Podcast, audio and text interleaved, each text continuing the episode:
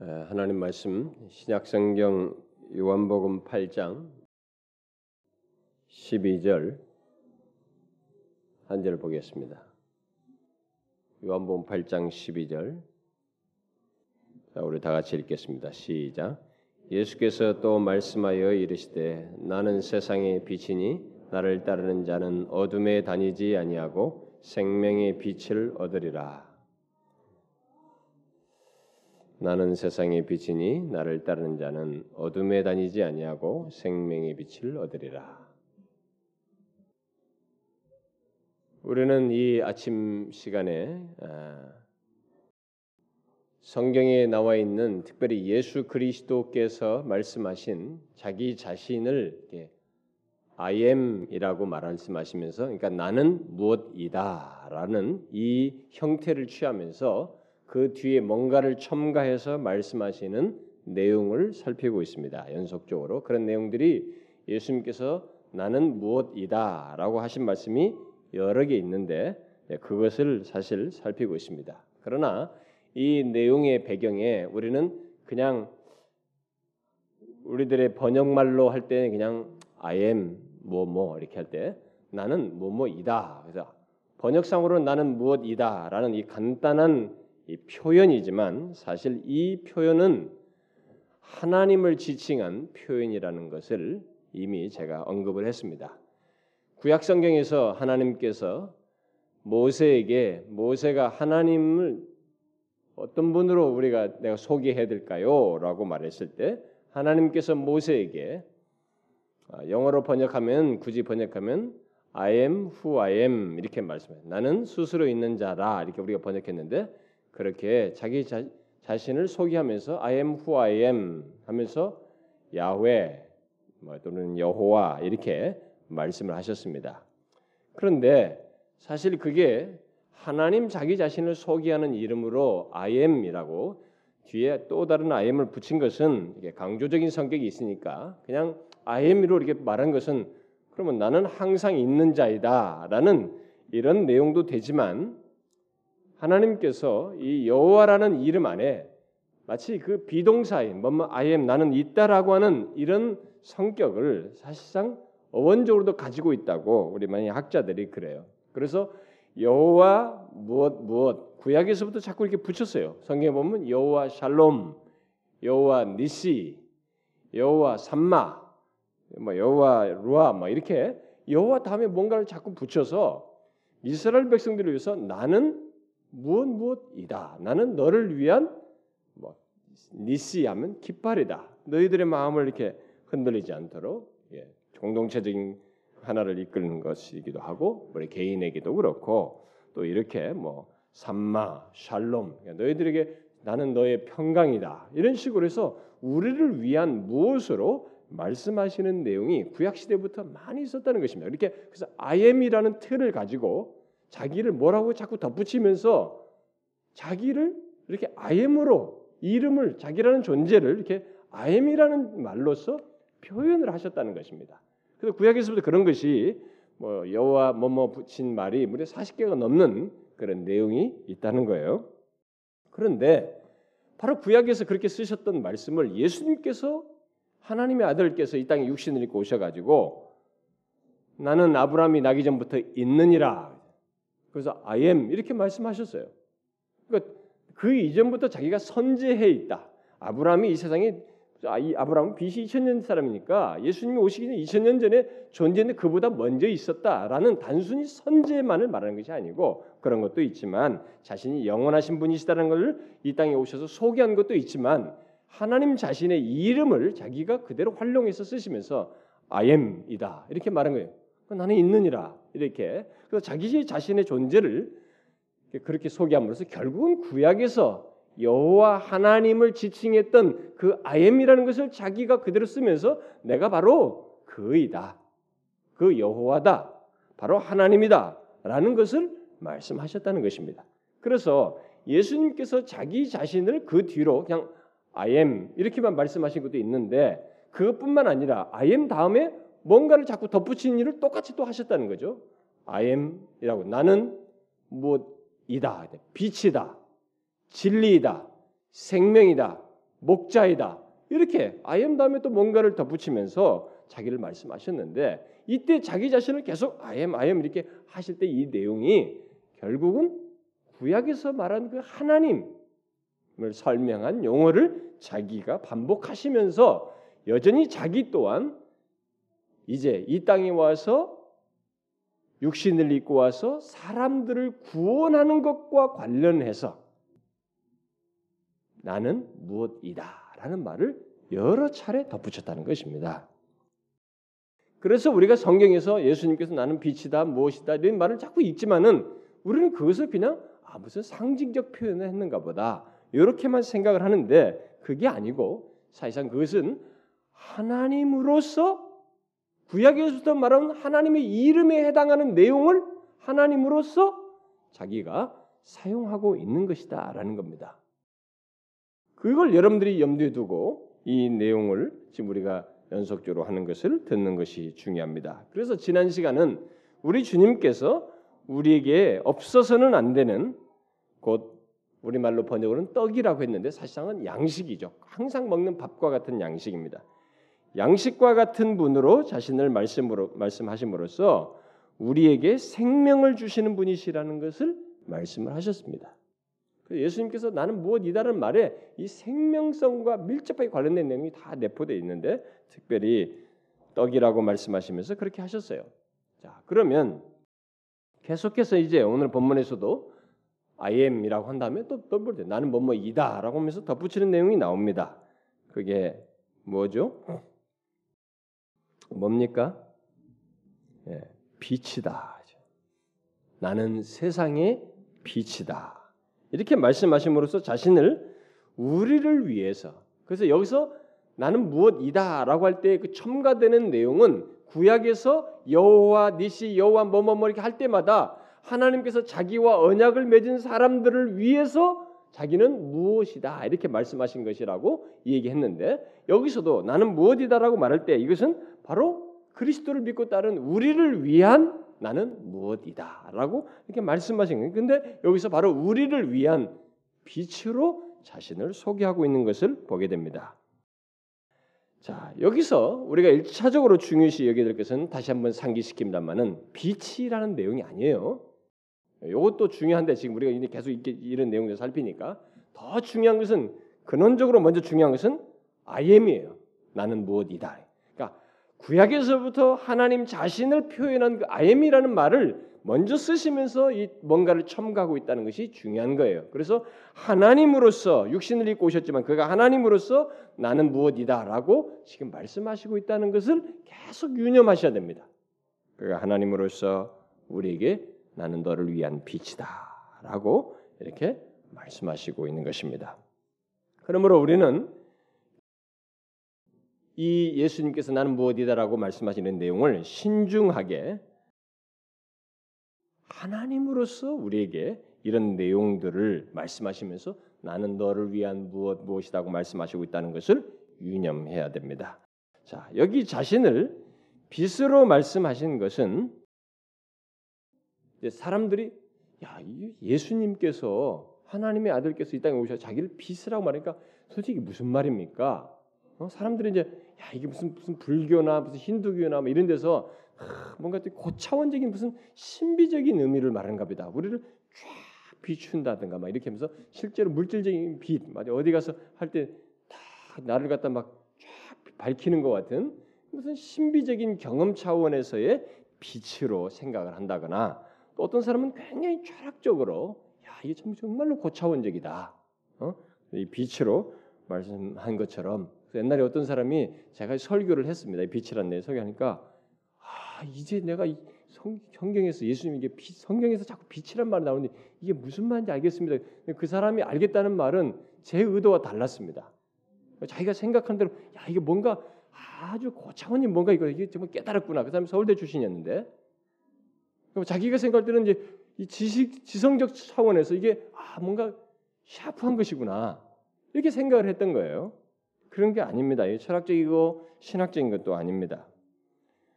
그것은 자신을 어, 우리와 언약 가운데 묶으셔서 그 우리를 위해 빛과 같은 분으로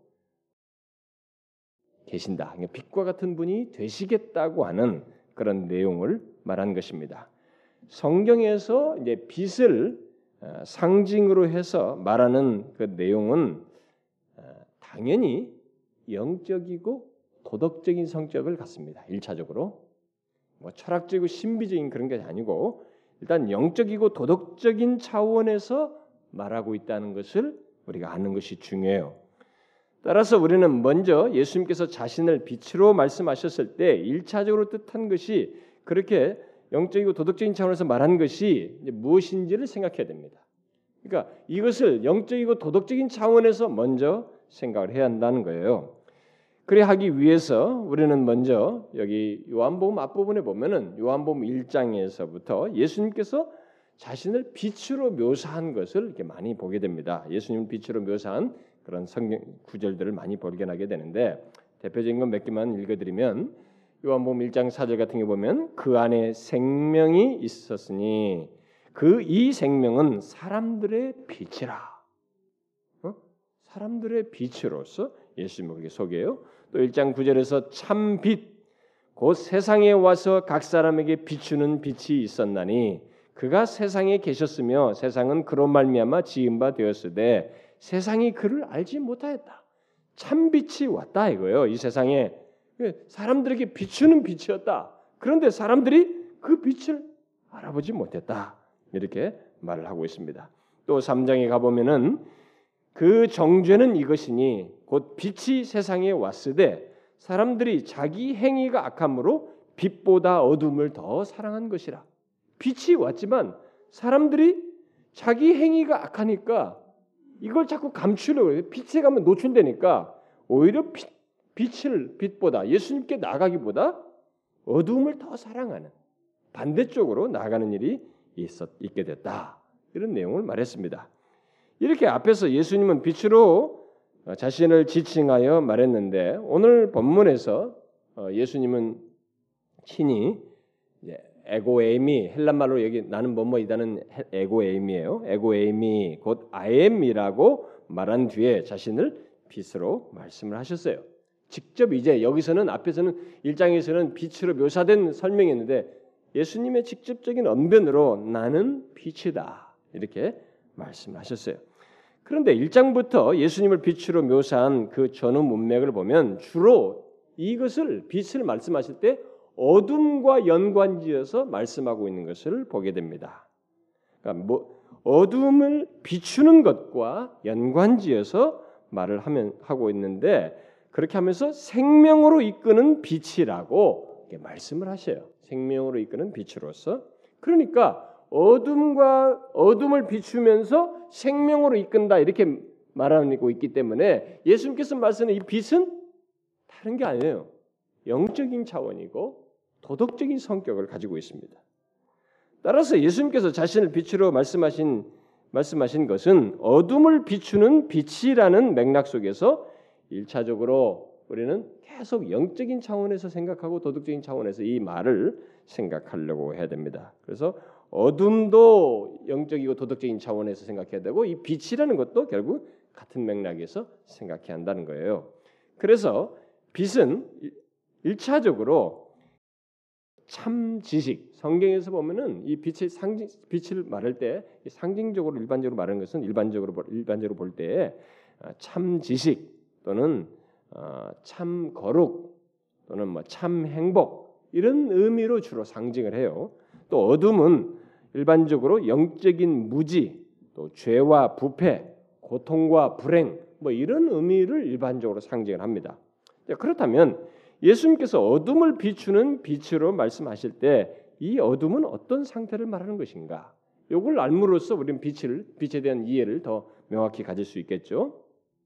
자, 성경에서 어둠을 비춘다. 예수님께서 말씀하셨는데 그럼 이 어둠은 뭐겠느냐 이거예요. 제가 앞에서 설명했는데 자, 영적인 차원에서 생각해야 되니까 영적으로 무지한 상태. 또 죄악되고 부패한 상태. 또 죄로 인해서 생겨난 어떤 불행스러운 것들, 슬픔, 고통, 다양한 불행의 상태, 마음 상태, 정신적인 상태, 모든 육체적인 상태도 포함되겠습니다. 뭐 이런 이런 것들을 어, 포함해서 어둠으로 말한다고 할 수 있겠습니다. 그야말로 죄로 인해 마음이 굳어지고 무지함 가운데 있으며 마음의 혼란과 불안과 두려움 등이 있는 상태를 망라해서 어둠으로 말하고 있다고 할 수 있겠어요.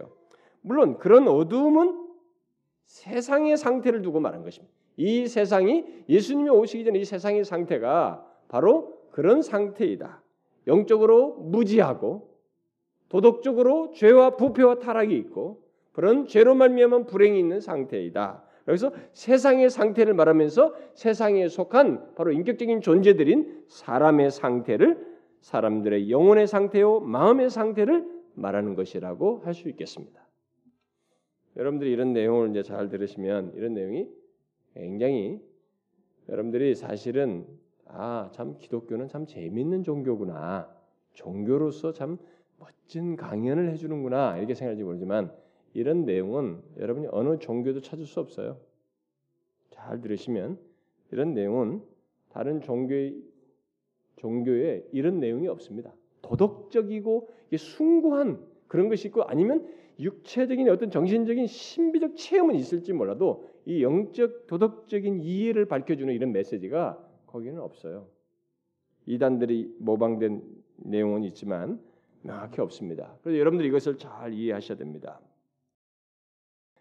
그래서 요한복음 1장부터 이제 그런 논지에서 이 어둠을 세상의 상태요, 인간의 마음의 상태, 영혼의 상태로서 말을 한 거죠. 그래서 참빛 곧 세상에 와서 각 사람에게 비추는 빛이 있었나니 세상에 와서 각 사람에게 비추었다. 참 빛이 이렇게 말하죠. 그런데 세상이 그를 알지 못하였다. 무지, 영적인 무지 얘기하죠. 또 빛이 세상에 왔을 때 사람들이 자기 행위가 악함으로 빛보다 어둠을 더 사랑하더라.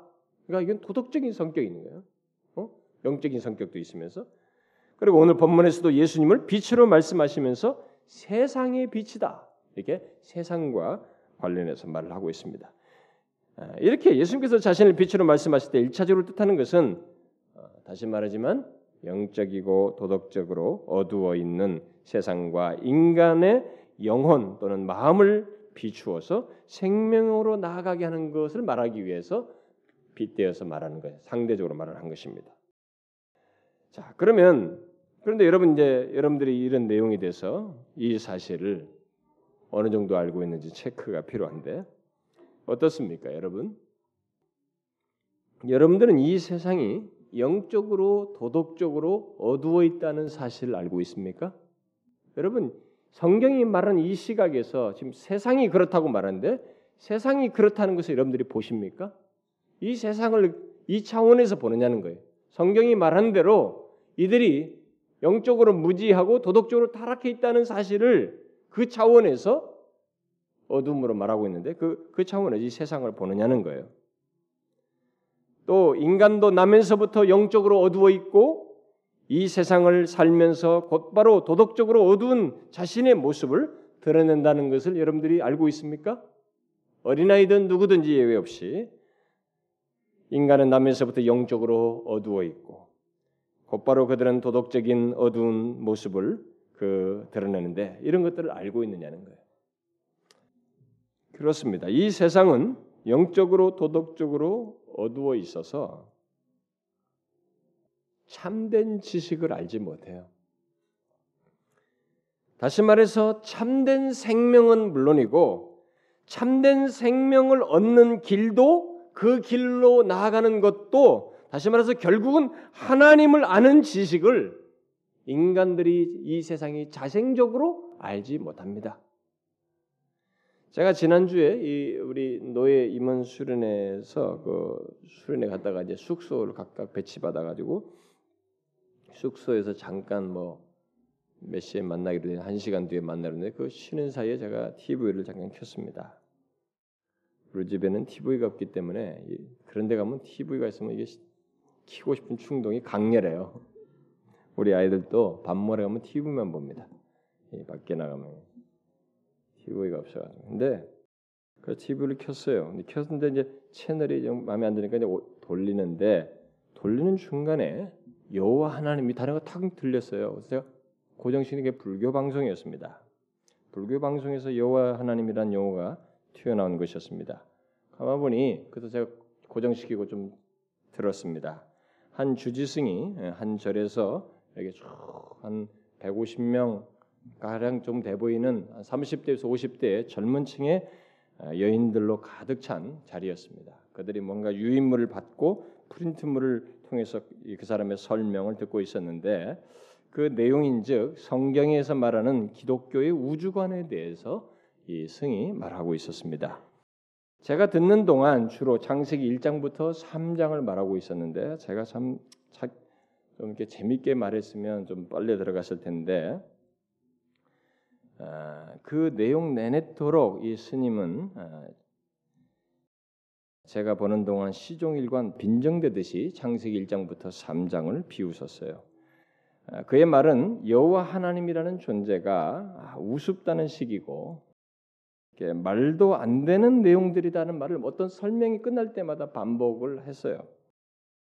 그래서 1장 3절의 그 내용을 언급을 자꾸 하면서 말도 안 된다 이런 것은 말도 안 된다는 말을 반복합니다. 결론적으로 그래서 자기가 이런 내용을 성경을 보면서 결론적으로 생각해 보았는데 생각해 보니 성경의 모든 내용은 우리나라의 단군 신화와 같이 이스라엘 사람들의 신화이구나라고 이렇게 결론을 내렸다라고 말을 했습니다. 논리가 너무 부족하고 성경 해석의 기준도 알지 못하고 아, 참조했다고 하는 책은 주로 성경을 부정적으로 말하고 창세기 전반부를 신화적으로 해석하는 사람들이 종종 있는데 그런 사람들은 이제 책을 주로 인용하고 뭐 본 것 같았어요. 근데 여러분 성경은 바로 그런 케이스들에 대해서 단 한마디를 말하고 있습니다. 그건 뭐냐면은 영적으로 어두워 있다는 것이에요. 어둡다는 것입니다. 그 어둠을 얘기하는 그, 그게 바로 어둠을 성경이 말하는 묘사하는 것이에요. 다시 말해서 그런 것은 결국은 빛이신 예수 그리스도가 필요한 인간의 상태 실존을 보여주는 것이다라는 겁니다. 불교에서 나를 찾아 떠나는 여행을 다양한 방식으로 각 종파들마다 불교 각 종파들마다 다 이론들을 가지고 설명하는데 여러분 절간들 가 보면 다 이렇게 나를 찾아 떠나는 여행이 뭐 템플 스테이 해가지고 막 외국인들까지 나를 찾아서 떠나는 그런 것들에 대한 내용이 대부분에 나오는데 그 그만큼 인간 존재 하나가 복잡하다는 거예요, 여러분. 나 하나 존재, 나 하나의 나를 발견하는 이것에 몇 10년, 20년 평생을 추구한다는 것입니다. 이 불교에서 뭐 힌두교에서도 그렇습니다만은 그렇게 말을 하는데 성경을 가지고 말을 하면 그 모든 것은 영적으로 어두운 상태에서 취하는 일종의 인간의 노력 이상 아무것도 아니에요. 그게 무지해서 그렇습니다. 인간 이상의 존재를 보지 못하는 하나님을 보지 못하는 영적인 무지 속에서 취하는 인간의 태도라고밖에 아, 달리 말할 수가 없어요. 그것은 결국 결론 없는 끝없는 추구 이상 다른 것이 아닙니다. 결론이 없어요, 그것은. 결국 어둠 속에서 계속 벽을 더듬는 것과 같은 행동이라고 볼 수 있습니다. 성경이 말한 것처럼 어둠인데 어둠에서 인간이 더듬는 것 속에는 이 인간 자신을 추구하는 것과 이상한 신 하나를 두고 신을 추구하는 방식으로 크게 나뉘어 있어요. 종교들 사이에서. 그거인 것입니다. 결국 그것은 뭐냐? 빛이신 그들에게 뭔가 꼭 비춰져야 하는 이 빛이신 예수 그리스도가 절실히 필요하다는 것을 반증적으로 증거해 주는 것이라고 말할 수 있어요. 그들이 인정하든 안 하든 그들의 끝없는 자아 탐구는 빛이신 예수 그리스도의 필요를 강렬하게 증거해 주고 있습니다. 이 세상은 또 모든 인간은 참된 지식, 곧 죄에서 해방되어 참 생명을 얻는 문제에 있어서 해답을 필요로 해요. 빛을 필요로 합니다. 그 해답을 알지 못한 상태를 성경은 어둠의 상태라고 말하고 있는 것입니다. 그런 면에서 인간은 모두 빛을 필요로 해요. 영적은 영적인 도덕적인 그 조명이 이 빛이 필요로 한다는 것입니다. 여러분은 이 필요를 채우셨습니까? 빛이신 예수 그리스도를 통해서 이 필요를 채우셨어요? 그렇지 않은 사람은 그 무엇을 추구해도 죄악된 자신을 구원해 줄 참 지식, 곧 참 생명의 길을 알지 못하고 헤매는 삶을 살게 될 것입니다. 그것이 종교적인 방식을 취하든 아니면 어떤 어떤 방식을 취하든 결국 더듬는 행동을 계속하게 될 것입니다. 아무리 심신수련을 해도 자신의 욕심과 본성을 일시 통제하고 진정시키는 일은 할지 몰라도 자신 안에서 솟아나는 죄, 곧 생각과 마음의 마음으로 짓는 죄로부터 시작해서 욕심의 끝없이 욕심의 차원에서 나오는 이런 죄악들 그리고 이미 범한 죄들을 씻어내지 못하고 특히 그 죄들이 요구하는 싹신 사망과 형벌을 해결하지 못하고 여전히 어두운 상태에 있게 될 거예요. 이 빛이 비추기 전까지는 인간은 그 상태에서 그 어두운 상태에서 자생적으로 벗어날 수가 없습니다. 이런 것은 편견을 가지고 얘기할 것이 아니고 진리를 가지고 이 얘기를 해야 돼요. 이런 얘기를 하면은 야 니네 종교만 옳으냐? 여러분 진리는요. 여기도 질리고 저기도 질리고 이렇게 질리면 그것은 다 상대적인 것들이에요. 진리라면은 절대성을 갖는 것이 있어야 됩니다. 유일성이 있는 것이에요, 여러분. 오늘의 포스트 모더니즘 때문에 모든 것을 상대화하다 보니까 다 짜증내는 거예요. 싫어하는데 그러나 여러분 참 지식은 참 진리는 원웨이예요. 한 길밖에 없어요. 나중에 그게 나옵니다. 예수님께서 내가 길이다라고 하면서 말씀하셔요. 여러분 그렇기 때문에 이 참 지식은 자신의 욕심과 더럽고 추한 죄의 흔적을 이렇게 수련을 통해서 없는 것처럼 한다고 해서 없어지는 것이 아니에요. 참 지식은 그 모든 상태를 해결하실 수 있는 하나님과 우리 주 예수 그리스도를 알므로써 얻는 것입니다. 그러기 전에는 그 누구도 참 지식을 가질 수 없고 참된 생명을 말할 수 없으며 불교에서 말하는 방식으로 말하자면 나의 참된 모습을 발견할 수 없어요, 여러분. 그것조차도 참 지식을 가지고 갖지 못하면 결국 하나님을 보지 못하면 인간은 자기 자신의 참된 모습을 나의 참된 자아를 봤다고 할지라도 상대적이에요. 그래서 각각의 열반으로 들어간다고 하는 것입니다. 각자가 부처가 된다고 말하는 거예요. 객관적인 뭐가 없는 것이에요. 절대적인 게 없으게 기준이. 인간의 실존은 죄악되고 타락한 우리들이 부패한 것이기 때문에 이것을 완전히 밝혀주는 절대적인 죄가 없는 뭔가가 있어야 돼요. 이 빛이 있어야 됩니다. 그것을 비추어주는 무엇이 밝혀주는 것이 있어야 됩니다. 그게 바로 예수 그리스도라는 거예요. 그 빛이라고 말씀하시는 것입니다. 아무리 나의 참된 모습을 추구해도 여전히 해결되지 않는 죄가 있고 자신의 죄에 대한 결과를 우리가 자신이 갖게 되고 당해야만 하기 때문에 어떤 예수 그리스도와 하나님을 알기 전까지는 그 바로 그 참된 신을 갖기 전까지는 해결점을 갖지 못해요. 그래서 우리는 알아야 합니다. 죄와 죄의 결과는 우리가 있는다고 해서 없어지는 것이 아니에요. 망각과 심신수련의 다양한 기법을 아무리 써도 이런 죄와 죄로 말미암아 생기는 결과를 처리해낼 수가 없습니다. 죄와 죄의 결과는 오직 그에 상응하는 대가를 요구하기 때문에 자생적으로 해결할 수가 없어요. 따라서 모든 인간은 자신의 죄, 죄, 죄를 따라서 죄의 대가를 지불해야 할 상태에 있다는 면에서 다 어둠 가운데 있습니다.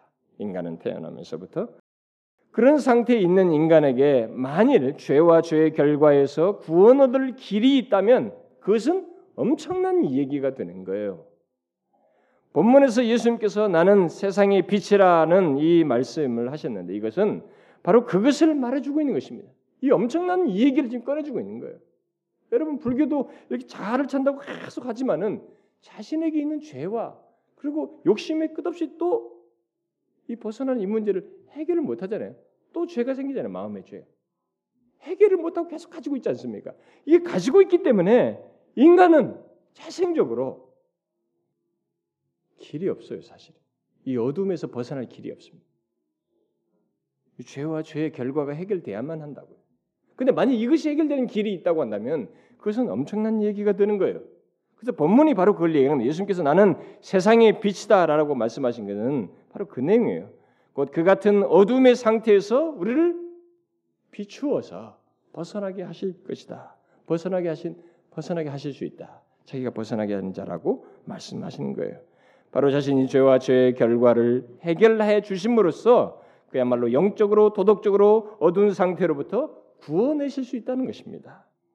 물론 우리의 죄와 우리가 져야 할 죄의 결과를 자신이 대신 지심으로써 십자가에 달려 죽으심으로써 그렇게 하시겠다는 것을 어둠에서 벗어나게 하시는 하시겠다는 것을 말씀하신 것입니다. 이런 면에서 예수님께서 자신을 우리를 위한 빛으로 말씀하신 것은 영적으로 도덕적으로 어두운 상태에 있는 어, 그 우리의 근본적인 필요를 충족시켜 주시고 참 지식과 참 생명을 갖게 하시는 분이시라는 것을 말해 주는 것입니다. 자, 본문 우리가 그 읽은 그 12절 하반절에서 예수님께서 자신을 빛으로 말씀하시되 어떤 빛이라고 말씀하셔요? 생명의 빛이라고 말씀하십니다. 그렇게 생명의 빛으로 말씀하시면서 상징적으로 말한 그 빛이 생명과 관련돼 있다는 것을 시사해 주고 있습니다. 다시, 다시 말해서 죄에서 구원을 얻어 생명에 이르도록 비추는 빛이요. 계속 생명의 길을 가도록 비추어 주시는 빛이라고 하는 것을 상징적으로 말해 주고 있습니다. 또한 도덕적인 어둠의 상태를 밝히 비추어서 그 도덕적인 어두운 상태에서 떠나 거룩한 길로 나아가도록 하신다는 면에서 예수님께서 자신을 빛으로 말씀하신 거예요. 그러니까 영적으로 우리가 아까 말한 것처럼 하나님에서 이런 것이 모르기 때문에 어두운 상태에 있는 것이기도 하고 참지식 가지고 있지 못또 동시에 도덕적으로도 우리가 어두운 상태에 있어서 바로 근데 그런 상태에 있는 도덕적 어두운 상태를 이렇게 비추신다는 거죠. 그런 면에서 예수님께서 자신을 빛으로 말씀하시는데 이때의 빛은 거룩의 의미를 담고 있는 것입니다. 도덕적인 어두운 상태. 내가 도덕적으로 얼마나 타락하고 부패했는지를 비추는다는 것이네. 빛으로서. 그럴 때 이 빛의 의미는 거룩을 내포하는 것입니다. 응? 그래서 예수님께서 자신을 빛이다라고 할 때 그 내용 속에는 거룩하신 분이시다. 거룩의 의미가 내포되어 있다는 것이죠. 그래서 본문과 연관시켜 예, 이게 어, 연관되어 있는 이 내용 12절 내용의 앞부분에 보면은 가늠하다 현장에 잡힌 여인 얘기가 11절까지 나와 있어요. 근데 거기서 예수님께서 어두운 마음 상태를 가진 여인을 잡아가지고 야 예수님이 어떻게 하는가 보자 어? 여기서 그러면서 영적으로 어두운 상태를 가진 이 바리새인과 서기관들이 등장합니다. 그러면서 예수님을 공격을 하려고 하는데 그 공격에 대항해서 예수님께서 말씀하심으로써 자연스럽게 그들의 어두운 상태를 여기서 비추셔요. 그 내용상에서 마지막에 하시는 말씀을 통해서 그들의 어두운 상태를 예, 비추실 뿐만 아니라 곧 가늠한 여인에 대한 예수님의 판단을 물어 예, 어떤 흠을 잡을 기회를 찾았던 이들에게 그들의 어둠의 대변자들인 이들에게 예수님께서 죄로 어두워진 그들의 자각을 지각을 일깨워주는 일을 하실 뿐만 아니라 그 가늠한 여인을 단순히 용서하지 않고 그래 너 죄지었지? 용서한다 말 한마디 이렇게 하지 아니하고 거기서 다시는 죄를 범치 말라라고 하심으로써 하나님의 거룩과 의를 변호하시는 그 모습을 드러내셔요. 결국 자신을 거룩하신 분으로 나타내십니다. 사도 요한은 이런 사실을 이제 연관 예수님과 연관짓는데 뒤에 가서 저 요한일서 서신에 가가지고 요한일서 1장 5절에서 하나님은 빛이시라 이렇게 말씀하셔요. 여기서도 빛이라고 했는데 거기서는 하나님인 빛이시라 이렇게 말씀하심으로써 예수님께서 자신을 빛이시라고 말씀하신 그 내용이 결국은 자신을 거룩하신 하나님으로 말한 것이라고 하는 것을 이렇게 연결시킵니다. 하나님은 바로 그런 분이시네요. 여러분들이 야 오늘은 좀 내용이 좀 어렵다. 에, 예, 진짜 뭐 복잡하네. 것이 간단한 것 같지만 복잡하네. 에, 간단. 제가 두 가지 말을 어렵게 하고 있는 거예요, 여러분. 여러분들이 영적으로 어두워진 것을 누구도 자생적으로 보는 것처럼 하나님을 스스로 알지 못하는 참된 지식 갖지 못한 것을 비추어서 참된 지식 생명의 길로 가게 하는 일을 예수님께서 하신다는 것과 우리들이 타락하고 도덕적으로 부패 있는 이것을 비추시네. 거룩하신 분으로서 이게 비추신다. 그렇게 하면서 깨닫게 한다는 것입니다. 바로 그래서 하나님을 비치시라고 할 때 그게 거룩의 의미를 담고 있다는 것이죠. 자, 그러므로 예수 그리스도를 믿게 될 때 생겨나는 현상 중에 하나가 뭐냐면 바로 예수를 믿게 될 때 어떻게 해요? 빛이신 한 예수 그리스도를 이렇게 대면하는 거예요. 거룩하신 그분을 대면하는 것입니다. 그래서 예수 믿게 될 때 어떤 현상이 뭐 그러냐? 진실로 회심하게 될 때 대부분의 사람들이 다 경험하는 거예요. 자신이 이 거룩하신 하나님 빛을 비추시는 주님 앞에서 자신이 노출돼요. 어떻게 노출됩니까? 어? 내가 지금까지 의로운 줄 알고 똑똑한 줄 알고 이 세상에 잘 나가고 뭐 그래서 괜찮은 사람인 줄 알았는데 내가 엄청나게 더러운 인간이네. 내가 심히 죄인이구나. 내가 어둠 가운데 있었구나. 그 내가 더럽구나. 죄인이구나라는 것을 보게 되는 것입니다. 그래서 자신이 죄인이라는 것을 이 빛이신 예수 그리스도를 만나는 과정에서 다 해요. 그러면 뭐냐? 만약 이런 것이 없는 사람은 미안하지만 아직은 당신은 진정한 신자가 아닙니다. 교회를 다니고 있지만 이 빛이신 예수 그리스도의 비추임을 받아서 다시 말하면 그분을 빛으로 상징한 이 예수 그리스도를 대면했다고 하는 사인으로 증거로서 자신이 아 내가 죄인이다라고 하는 이 자각이 없다 그러면 그 사람은 아직은 회심하지 않은 것입니다. 아직은 교회를 나오고 있을 뿐이죠. 참된 신자가 되지 않았습니다. 오늘날 교회는 그런 사람들이 너무 많아요. 자신이 죄인인지 아닌지 이런 것도 모르고 오히려 의인들로 가득 차 있어요. 자기 중심적인 의. 예수 그리스도께서 빛이라고 말씀하실 때는 우리의 도덕적인 어두움을 비추십니다. 우리들의 부패함을 비춰요. 그래서 내가 죄인이라는 것을 깨닫게 합니다.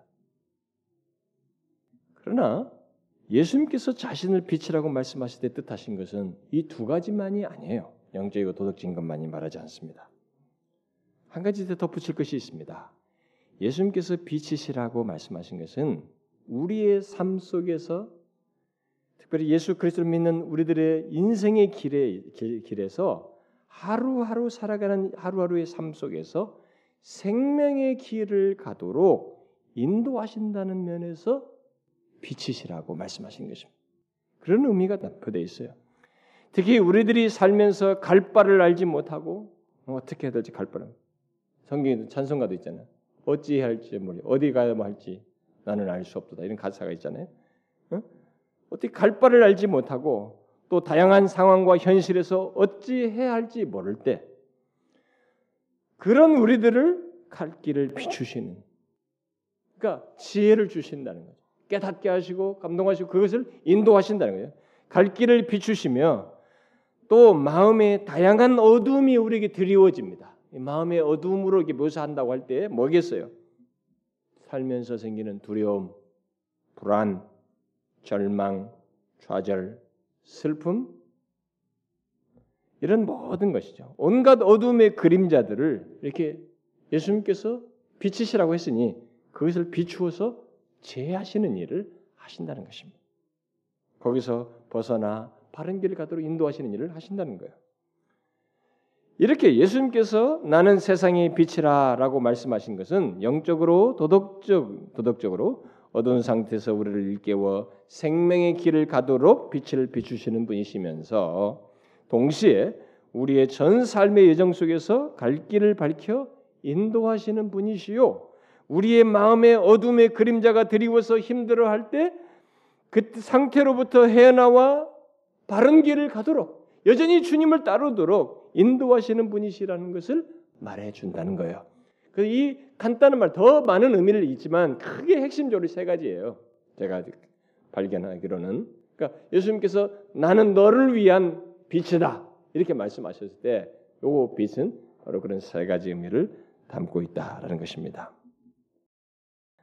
근데 주님은 기꺼이 자신을 그렇게 우리를 위한 분으로 말씀을 하신 것입니다. 근데 여기서 한 가지 질문이 있을 수 있어요. 여러분들 중에 머리가 빨리 돌아가는 사람들은 어, 여기에 세상의 빛이라고 그렇지 뭐 우리를 위한 빛이라고 말하지 않았는데 세상의 빛이라는 거 세상 전체를 비춘다는 그런 의미가 아닌가? 아, 이렇게 그래서 이에서 질문을 가진 사람이 있을지 모르겠어요.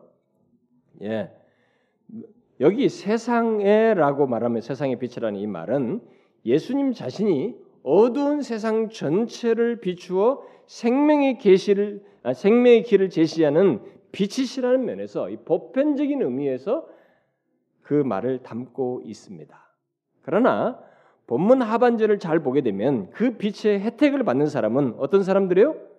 그 빛 대신 예수님을 따르는 자입니다. 따르는 자예요. 예? 그렇죠? 나를 따르는 자는 어둠에 다니지 않냐고 생명의 빛을 얻으리라. 결국 예수님께서 나는 세상의 빛이라고 말씀하신 것은 그를 믿고 따르는 자들을 위해 자신이 빛이 되실 것을 말씀합니다. 어두웠던 이 세상 자체를 놓고 볼 때 그분의 오심도 이 세상 전체를 위해 빛을 비추는 것이 되긴 하지만은 그것의 실제적인 혜택자는 그를 믿고 따르는 자들이라는 것을 말해주고 있습니다. 바로 자기를 믿고 따르는 자에게 예수님은 생명의 빛이 되셔서 영적 도덕적인 상태에서 일깨워 주실 뿐만 아니라 일상적인 삶 속에서 갈 길을 인도하시고 온갖 마음의 어둠을 비추어서 생명의 길을 지속적으로 갈 수 있도록 인도하신다는 것입니다. 따라서 예수님께서 I am 이후에 빛이라고 말씀을 말 빛이라는 말을 넣어서 이렇게 우리에게 말씀하신 것은 바로 저와 여러분의 구원을 위해서 또 구원의 여정을 위해서 곧 매일매일의 삶 속에서 우리의 마음의 어둠까지 비추어 제거하심으로써 결국 생명의 길을 끝까지 가도록 하시는 분이시다라는 말을로써 우리에게 하신 것이다라는 거예요. 자, 여러분, 여러분 중에 이와 같은 빛이 필요 없는 사람 있습니까? 제가 지금까지 말한 이런 빛이 필요 없는 사람이 여러분 중에 있습니까? 그런 사람 아무도 없어요. 없죠? 모든 인간은 생명으로 인도되는 빛을 필요로 합니다. 참 생명으로 인도될 빛을 필요로 해요. 또 매일매일 생명의 길을 가도록 하기 위한 빛을 필요로 합니다. 그렇지 않은 인간은 하나도 없어요. 단지 그 필요를 무시하는 사람은 있을 수 있습니다. 그리고 어둠을 더 사랑해서 어? 빛을 거부하고 어둠을 더 사랑하면서 어둠에 머무는 이런 사람은 있을 수 있겠습니다만은 참 생명이 필요가 없는 사람은 아무도 없습니다. 물질적인 세상에 우리가 사는 이 세상에 빛이 없이 모든 생명체들이 살 수 없듯이 영혼을 가진 우리 인간에게 있어서도 이 빛 대신 예수 그리스도가 없으면 우리 영혼의 생명은 얻을 수가 없어요. 영혼의 생명은 유지가 되지 않습니다. 영혼의 생명은 거동할 수가 없어요. 거동할 수가 없습니다. 그분 없이는 참 생명을 얻을 수가 없고 그 길을 갈 수가 없습니다. 그런데 감사하게도 저와 여러분은 예수 그리스도께서 정령 우리의 빛이 되시어서 우리를 죄에서 구원하여 생명을 얻어 그 길을 갈 수 있게 하셨습니다. 갈 수 있게 되었어요. 주님은 우리에게 그래서 계속 말합니다. 나는 너를 위한 빛이다. 곧 우리가 앞으로 살아가는 데 있어서 하루하루 처하는 상황과 현실에서 빛이 되어 주시고 마음의 어둠 또한 비추어서 주님으로 채움받아 살 수 있도록 하시겠다는 차원에서 나는 너를 위한 빛이다. 이렇게 I am 다음에 빛이라는 말을 첨가하셔서 그 빛이 결국은 우리를 위한 빛이라는 것을 말씀해 주시고 있다는 것입니다. 그러니 여러분 앞이 막막할 때 여러분이 정말 앞으로 살면서 앞이 보이지 않을 때 마음의 어둠의 그림자가 드리워질 때 그 두려움과 불안과 다각적인 여러분의 감정의 혼란들이 있으면서 마음이 정말 어둡다라고 여겨질 때 이 빛 대신 주님을 바라보셔야 됩니다. 인간에게 우리는 자생적으로 스스로 어찌 할 수 없는 죄와 죄의 결과를 부패한 본성을 다 가지고 있기 때문에 불교에서 그 욕심 하나 없애려고 이 부처가 오타마시타르타가 이, 이 욕심 하나를 없애려고 평생을 그렇게 수행을 했듯이 했습니다만은 여러분 그거 하나조차도 인간이 극복하기 어려운 것이에요, 여러분. 인간은 자생적으로 부패한 본성을 가지고 있기 때문에 인간의 욕심 자체는 이거 하나도 극복하기 어려운 것입니다.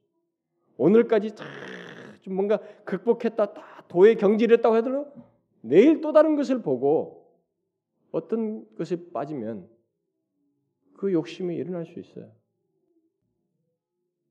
그래서 우리가 이 살면서 구원과 관련해서도 그렇지만 구원의 길을 가는 여정 속에서도 우리는 이 빛 대신 예수 그리스도가 없으면 제 길을 갈 수 없어요. 여러분들의 정서상에서도 이런 어둠의 그림자가 있을 때 빛 대신 그분을 바라보셔야 돼요. 그를 믿고 따라야 된다는 것입니다. 그런 상태에서 우리는 가장 안전한 길로 그가 인도하시는 것을 경험하게 되는 것입니다. 빛은 우리의 앞을 선명하게 하는 성격이 있습니다. 아무리 어두워도 빛이 딱 비추면 다 보여요. 뭐 어디로 갈까 걱정할 것이 없습니다. 길이 선명하게 보입니다. 빛 대신 예수님께 우리가 그렇게 의탁하게 되면 우리의 갈 길에 대해서 갈 길을 분명히 밝히셔요. 그가 그 길을 인도하십니다. 그러니 우리가 성급하게 내 욕심의 차원에서 어두운 마음 상태를 가지고 그것을 고집하면서 빛을 빛 대신 예수님의 도움을 운운하지 말고 빛 대신 주님께 자기 자신을 의탁하라는 것입니다. 하루하루 우리의 어두운 삶의 환경과 마음 상태를 비추어 인도하실 주님을 바라보면서 그분께 자기 자신을 의탁하라는 것이에요. 그래야만 우리 주님께서 정말로 빛으로서 우리를 인도하신다는 것입니다. 그래서 정말로 어둠이 어둠 가운데 다니지 않게 됩니다. 오늘 본문에도 얘기했잖아요. 나를 따르는 자는 어둠에 다니지 아니하고 그분께 의탁하는 사람은 어둠에 다니지 않아요. 각종 다양한 어둠에서 벗어나게 되는 것입니다. 그러면 여러분 우리가 이 세상에서 빛 없이 살 수 없듯이 우리의 영혼 동안 영혼, 영혼 또한 빛 대신 그리스도 없이 구원의 삶을 살 수가 없고 생명의 길을 갈 수 없다는 것을 알고 어두운 마음 상태에서 또 어두운 삶의 현실 속에서 빛 대신 예수 그리스도를 바라보라는 것입니다. 그분을 의뢰하라는 것이에요. 진실로. 빛 대신 주님을 삶 속에서 개인적으로 적용하는 문제에 대해서 저는 여러분들에게 굉장히 제가 설교를 어떤 말씀을 할 때 본문과 이 내용을 굉장히 교리적으로 설명하는 편이에요. 대체적으로 적용도 많이 합니다만은 질문으로 제가 적용을 하지 예화로 적용을 잘 하지 않습니다. 대체적으로 많이. 그래서 이런 것을 대신할 한 사람의 글을 제가 마지막으로 인용하고 싶습니다. 그 지난주에도 제가 인용했던 미난이라는 사람이 이 본문과 관련해서 말하면서 인용한 어, 말한 내용인데 약간 길어도 여러분 들어보십시오. 예수님이 나는 세상의 빛이라고 하셨을 때 그 말씀은 우리들이 살고 있는 이 시대에 적용됩니다. 그러나 진정한 의미에서 이 말씀은 우리들을 좀먹고 있는 인생의 아픔과 시련의 어두운 밤을 향해서 주신 말씀이기도 합니다. 이 말씀은 우리들이 살기 위해 몸부림치는 인생의 좁은 길에서 우리가 겪는 슬픔과 절망을 향해 외칩니다. 이 말씀은 우리들의 깊은 영혼의 밤을 향한 메시지입니다. 우리들의 생동하던 믿음이 기울어질 때 우리들은 나는 세상의 빛이라는 예수님의 말씀을 다시 들어야 합니다. 여러 문제들이 우리를 옥죄이고 우리의 영혼을 짓누릅니다. 사업에 실패할 수 있고 건강이 나빠질 수 있습니다. 부푼 가슴으로 내일의 행복을 기다리던 사랑이 깨어지기도 하고 가정이 파괴됩니다. 가족이 죽고 가까운 사람들이 결별 사람들과 결별을 하게 됩니다. 이럴 때 우리들은 홀로 어둠의 긴 터널 속을 걷는 듯한 고절감을 느낍니다. 믿음은 일식처럼 가려집니다. 극심한 고통의 어둠 속에서 우리는 우리가 가진 믿음의 근원까지 의심하게 됩니다. 우리는 그런 상황에서 더 이상 다른 성도들과 함께 사도신경을 고백할 수가 없습니다. 전능하사 천지를 만드신 하나님 아버지를 내가 믿사오며 그 외아들 우리 주 예수 그리스도를 믿사오니 땡땡땡 그 이상 안 나간다는 거죠. 날이 새면 어둠이 내 영혼을 다시 휘덮기 시작합니다. 새날은 어둠이 내 몸에서 남은 것들을 더 뜯어내는 시간입니다. 다른 성도들의 할렐루야가 내 신경을 자극합니다. 교회의 봉사나 의식들이 성가십니다. 그런 시점에서 우리는 잠자리에 조용히 누워 중얼거립니다. 주님, 저는 더 이상 무엇이 무엇인지 분간할 수 없어요. 저는 이제 아무것도 믿어지지 않습니다. 저는 더 이상 지탱할 수 없어요. 이때 우리는 기억해야 합니다. 그런 무서운 어둠은 각 시대의 성도들이 경험해 온 것입니다. 그러나 그들은 예수님이 그 옛날 성전들에서 극심한 어둠 가운데 있던 당시 이스라엘 백성들에게 외쳤던 말씀이 그들의 귀에 메아리 치며 속삭이고 있음을 들을 수 있었습니다. 나는 세상의 빛이니 나를 따르는 자는 어둠에 다니지 아니하고 생명의 빛을 얻으리라. 이 세상에 비친 예수 그리스도는 감히 아무도 들어가려 하지 않고 누구도 환영하지 않는 우리 삶의 캄캄한 시면 속으로 빛을 비추실 수 있습니다. 자신의 삶 속에 있는 그 어두운 구석, 그 깊은 비밀한 장소에 이 세상의 빛이 비치면 어두움은 달아납니다. 당신은 오늘 무거운 죄에 눌려 있습니까? 당신은 하나님의 영광의 수준에 미달됐습니까? 아마 당신은 예수 그리스도와 함께 이 순례의 길을 시도해 보았을지 모릅니다. 당신은 결단의 시간에 예수님을 산이든 강이든 사막이든 어디든지 따르겠다고 서원하며 자신을 죽게 바쳤을지 모릅니다. 그런데 당신은 여지없이 넘어져서 얼굴을 땅에 떨어뜨렸을지 모릅니다. 당신의 당신의 몸은 진흙에 덮이고 당신의 무릎에서는 피가 흐릅니다. 당신은 스스로 자신에게 말합니다. 나의 죄가 너무 큽니다. 나는 더 이상 교인으로서 살 수가 없습니다. 나는 크리스찬으로서 실패했습니다. 내가 무슨 희망이 있습니까? 나는 안 됩니다라고. 나는 예수 그리스도의 이름으로 당신을 격려합니다. 예수 그리스도는 나의 예수 그리스도는 나는 세상의 빛이라고 말씀하셨습니다. 당신이 그를 따르면 어둠 속에서 다니지 않습니다. 당신이 만일 크게 넘어지고 크리스천의 순례에 실패했다는 자책에 눌려 있다면 나는 세상의 빛이라고 말씀하시는 예수, 예수님, 예수님으로 당신을 격려합니다. 이 세상의 빛은 기꺼이 당신의 어둠 속을 새롭게 비추어서 정화의 노력을 효력을 내기를 기다리십니다. 이 세상의 빛은 당신의 죄짐과 실패의 서름을 내려놓게 할 모든 준비가 되어 있습니다. 이제 마지막으로 나누고 싶은 한 가지 이야기가 있습니다. 여러 사람들에게 또 다른 어두움이 있습니다. 그것은 우리들이 다른 사람들에게 꺼내기를 주저하는 것으로서 우리들의 마음을 무겁게 하는 것입니다. 바로 죽음입니다. 어떤 이들은 아예 죽음 자체가 존재하지도 않는 것처럼 생각하고 삽니다.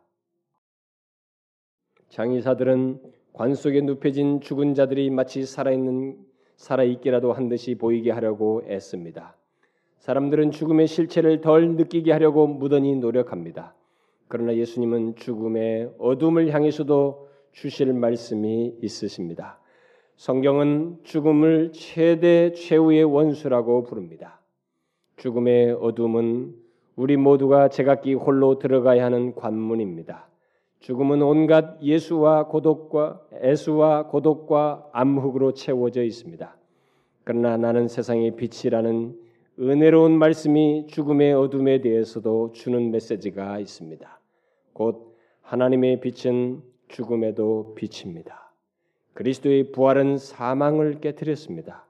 그리스도의 복된 임재가 어둠을 빛으로 바꾸었습니다. 나는 아내를 잃은 어느 아버지의 어린 딸에 대한 이야기를 좋아합니다. 이 딸은 매일 밤 자기 방으로 들어오는 아빠에게 우리들이 어릴 적에 늘 사용한 인사말을 합니다. 했습니다. 어린 딸은 침대에 누워서 자기 아빠의 얼굴을 바라보며 말했습니다. 아빠, good night, 아침에 만나요. 어느 날 이 어린 딸이 몹쓸병에 걸렸습니다. 몸이 점점 쇠약해졌습니다. 의사는 아이가 불치병에 걸렸다고 하였습니다. 어린 딸은 죽어가고 있었습니다.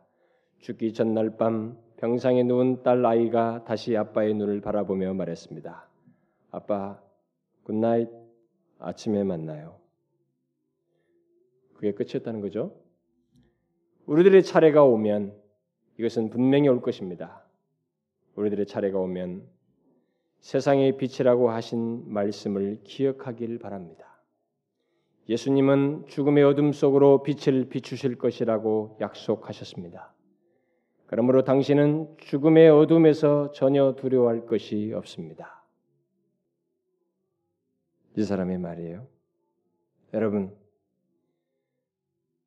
우리의 삶에는 죽음까지 이 어둠의 문제가 있습니다. 영적인 어둠, 참 지식을 알지 못하는 어둠에서부터 우리의 죄악된 실체를 보지 못하는 도덕적인 어둠, 하루하루 살면서 생기는 감정적인 어둠, 이 죽음의 어둠까지 우리에게 있어요.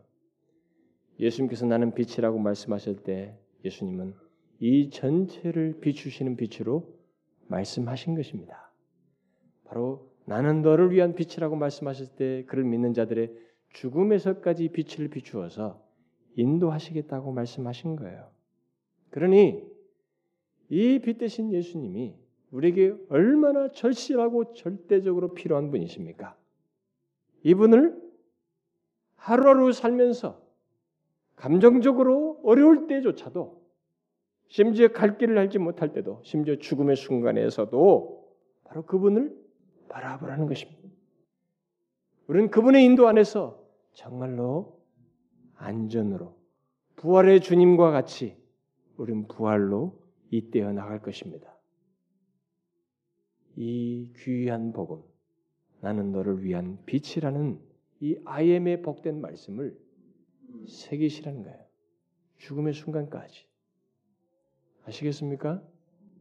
여러분 모두가 나는 너를 위한 빛이라고 말씀하신 이 말씀을 자신의 것으로 삼으시고 빛 대신 주님의 하루하루의 인도, 죽음의 순간까지의 인도를 모두 경험하길 바랍니다. 주 예수 그리스도의 이름으로 그러기를 축원합니다. 기도합시다. 하나님 아버지 독생자를 이 땅에 보내셔서 바로 빛 대신 예수 그리스도를 보내셔서 어둠 가운데 있던 우리들을 생명회로 나아갈 수 있게 해주시니 너무 감사합니다. 우리 주께서 이 땅에 친히 오셔서 정말 아무것도 보지 못하고 구원이 뭔지 생명의 길이 무엇인지 알지 못하고 죽을 수밖에 없었던 우리들에게 빛을 비추셔서 생명의 길을 보게 하시고 영생의 길이 있음을 알게 하시고 하나님을 알 수 있는 그 놀라운 은혜를 주시고 우리들의 이 도덕적인 부패함과 타락함을 보고 죄인 줄 알아 은혜를 구하며 하나님 앞에 서게 하시고 회개하여 돌이키게 하시고 뿐만 아니라 이 생명의 길을 지속적으로 갈 수 있도록 우리에게 계속 비추셔서 인도해 주시니 너무 감사합니다. 하나님 우리가 감정적으로 이 어둠 그림자들이 두려울 때도 그분을 바라보게 될 때 인도하신다는 이 복된 약속을 받았사오니 빛 대신 주님을 의지하며 그분을 붙들고 나아가는 저희들 되게 하여 주옵소서. 심지어 마지막 이 죽음의 어둠이 두려울 때에도 빛 대신 주님을 바라보며 나아가는 저희들 되게 하여 주옵소서. 예수 그리스도의 이름으로 기도하옵나이다. 아멘.